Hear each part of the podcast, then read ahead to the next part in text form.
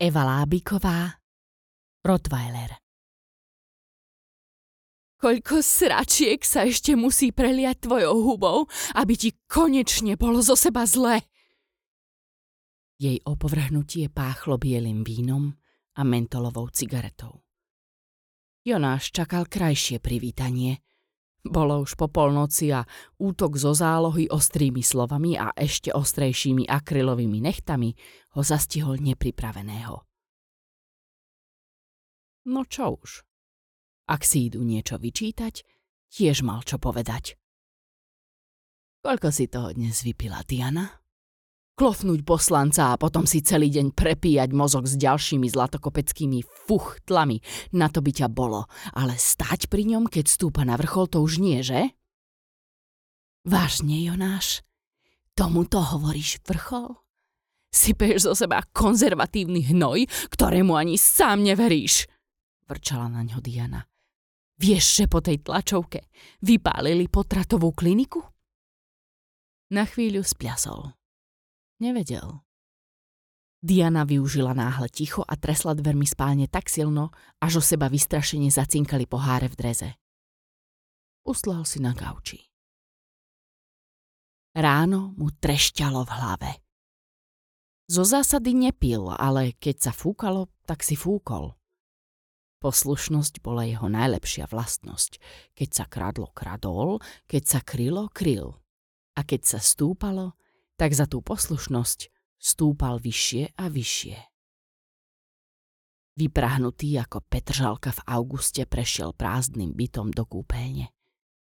V držiaku jedna kevka chýbala. Tak teda s Bohom Diana. Opustenú kevku si vložil do úst a snažil sa ňou vyhnať pachuť včerajšej tlačovky. Aj neskorej hádky. Keď kevka narazila na stoličky, skrútila ho nečakaná bolesť. Čo to kurva?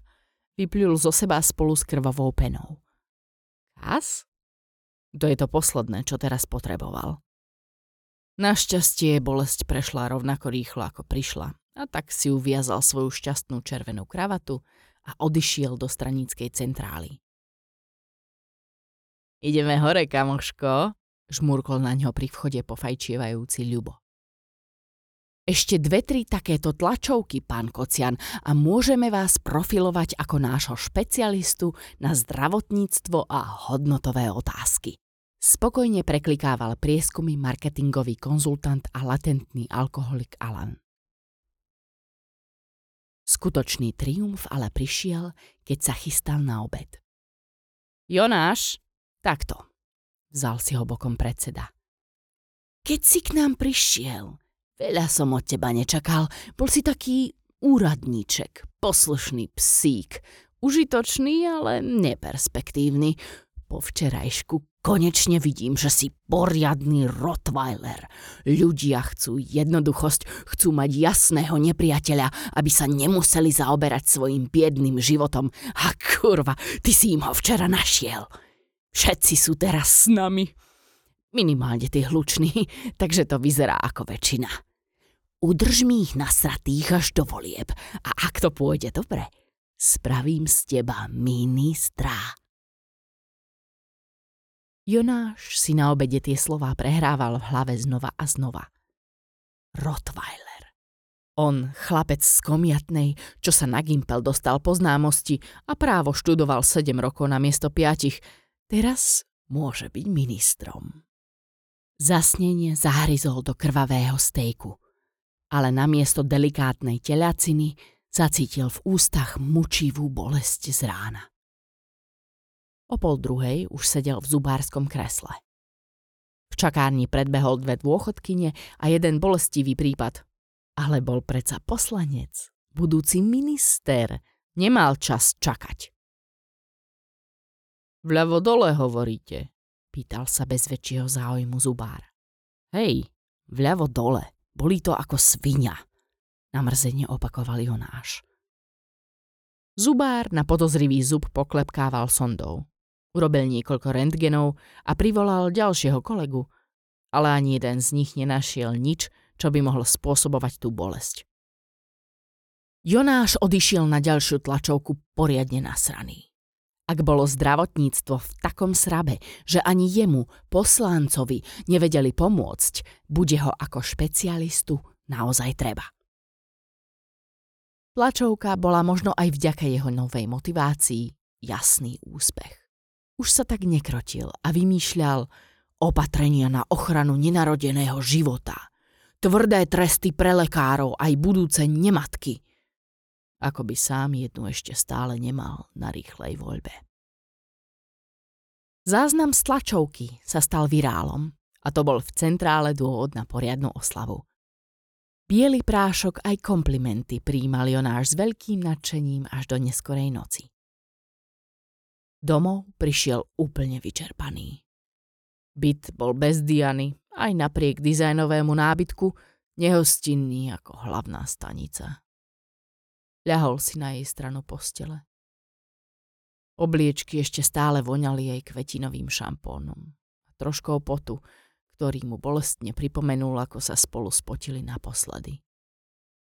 Premýšľal, čo by jej musel kúpiť, aby sa vrátila.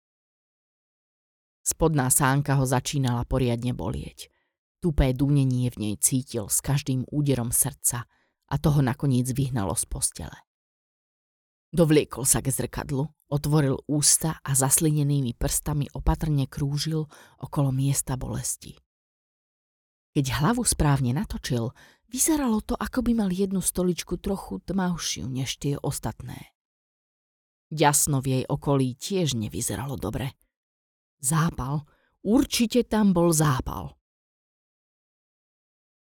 Nasledujúce ráno zobudil Jonáša povedomý pach. Zabíjačka. Presne takto to páchlo, keď sa čistili prasacie črevá na klobásky. Polospánku mu však pomaly dochádzalo, že nebol doma v komiatnej, ale v luxusnom lofte v centre, kde sa určite žiadna zabíjačka nekonala. Otvoril teda oči a poriadne zazýval. Ťažký pach kvasenia a stuhnutej krvi vybublal priamo z jeho úst. Naplo ho Letel do kúpeľne ešte rýchlejšie než vtedy, keď ho Diana zavolala pozrieť sa na tie dve čiarky. Otvoril ústa, ale namiesto vlhkého ružového tkaniva a bielých zubov našiel morovú ranu, posiatú vredmi so zelenožltými hlavičkami, ktoré vyzerali, že už už prasknú. Stoličky na ľavej strane spodnej sánky boli takmer čierne. Tkanivom ďasna prerastali mokvavé šily infekcie a smerovali až k predným zubom. Jonáš ako zhypnotizovaný sledoval veľký vred pri korení jazyka.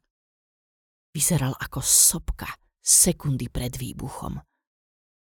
Pichol doň vatovou tyčinkou, vred praskol v nechutnej erupcii hnisu a kyslosladkej chuti.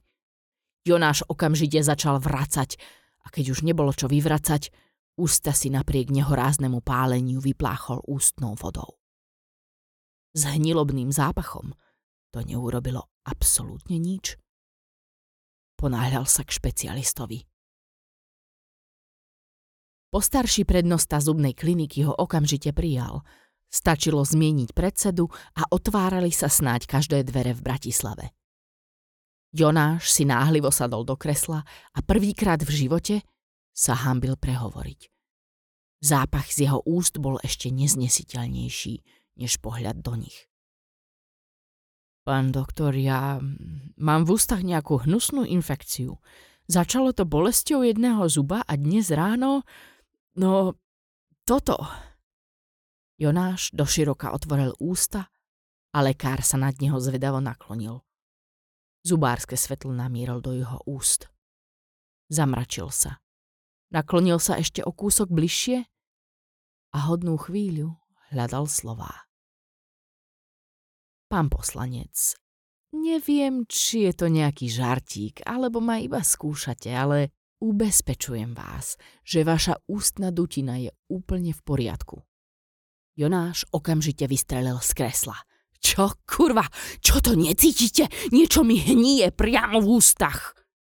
Zarazený zubár sledoval Jonášové vyvalené oči, prudko sa dvíhajúcu hruď a lesklé čelo perliace potom. Hneď mal jasno. Ďalší sfetovaný pán sveta, čo nevie ustáť moc a ani to, koľko toho berie. Takých tu už bolo. Aj keď pochyboval, že to v jeho stave zaberie, skúsil to na Jonáša racionálne. Z jeho karty vytiahol rentgenové snímky. Pán poslanec, upokojte sa a pozrite sa so mnou na vaše snímky. Vidíte? Vaše zuby sú úplne zdravé. Žiadny zápal, žiadny kas. To chcete, aby som vám trhal zdravé zuby? Jonáš nevedel, čo na to povedať. Nemal toľko fúkať. Takto nevedel posúdiť, komu z nich dvoch trbe. Bez ďalších slov sa vyrútil z ordinácie. Nič zrazu nedávalo zmysel. Ústa ho pálili ako kontajner, ktorý si namiesto piecky zapálili bezdomovci. A aj tak smrdeli. Potreboval sa upokojiť. Dnes ho predsa čakala tá diskusia v telke. To boha, diskusia. Rozhodol sa ísť do štúdia pešo. Možno sa dá dovtedy nejako dokopy. Kráčal nákupnou pasážou a svoj odraz sledoval vo výkladoch obchodov. Zdalo sa mu to, alebo mal spodnú peru nejakú opuchnutú. Podišiel bližšie k výkladu. Pera ho zvláštne svrbela. Mal nutkanie si do nej zahryznúť. Tam, pod hodvábnou prikryvkou jemnej pokožky pier, sa niečo pohlo. Zavrel oči a z celej sily si do pery zahryzol. Zuby prerazili napnutú membránu kože bez väčších problémov – a jeho bradu zalialo šteklivé mrvenie sa malých bielých lariev, ktoré neochotne padali von z rany a špinili jeho značkové hodvábne sako. Jonáš sa v tom okamihu cítil tak strašne sám. Nikto mu nevedel pomôcť, nikto nechápal tú hrôzu, ten hnus, čo sa v ňom skrýva. Musel sa ho zbaviť sám. Vzal teda zo zeme dlažobnú kocku a z celej sily ju hodil do výkladu najbližšieho obchodu. Sklo zarinčalo vo vodopáde ostrých črepov. Jonáš sa nimi chvíľu preberal, kým našiel taký akurát do ruky. Niekto kričal, ale toho už vôbec netrápilo. Pevne črep chytil. Pokojne si sadol na obrubník a začal rezať. Najprv išlo ťažko, ale niekoľko trhnutí a silných rezov z hora nadol ho nakoniec zbavilo spodnej pery. Odľahlo mu. Pre istotu odstránil aj tú vrchnú. Infekcia predsa mohla byť aj v nej. Teraz tá ťažšia časť. Jazyk sa mu šmíkal v zakrvavených prstoch, ale svalovina sa nakoniec sklup oddala. Vedľa Jonáša dopadol krvavý slimák jeho jazyka. Kým stihol odstrániť aj zuby, dorazili sirény. Keď ho čiesi silné ruky pripravili očrep, Jonáš sa bublavo rozosmial. Tento Rottweiler už štekať nebude. Predsedovi stekali za košeliu vodopády potu. Ten kokot Jonáš sa zbláznil a on má teraz médiám vysvetľovať, čo sa vlastne stalo – Mal sto chutí sa na to celé vysrať. Ale zároveň nemienil premárniť príležitosť a získať sympatie voličov na svoju stranu. Keď to správne zahrá, budú ich voliť zo súcitu. Len keby ho tak strašne nebolel ten zub.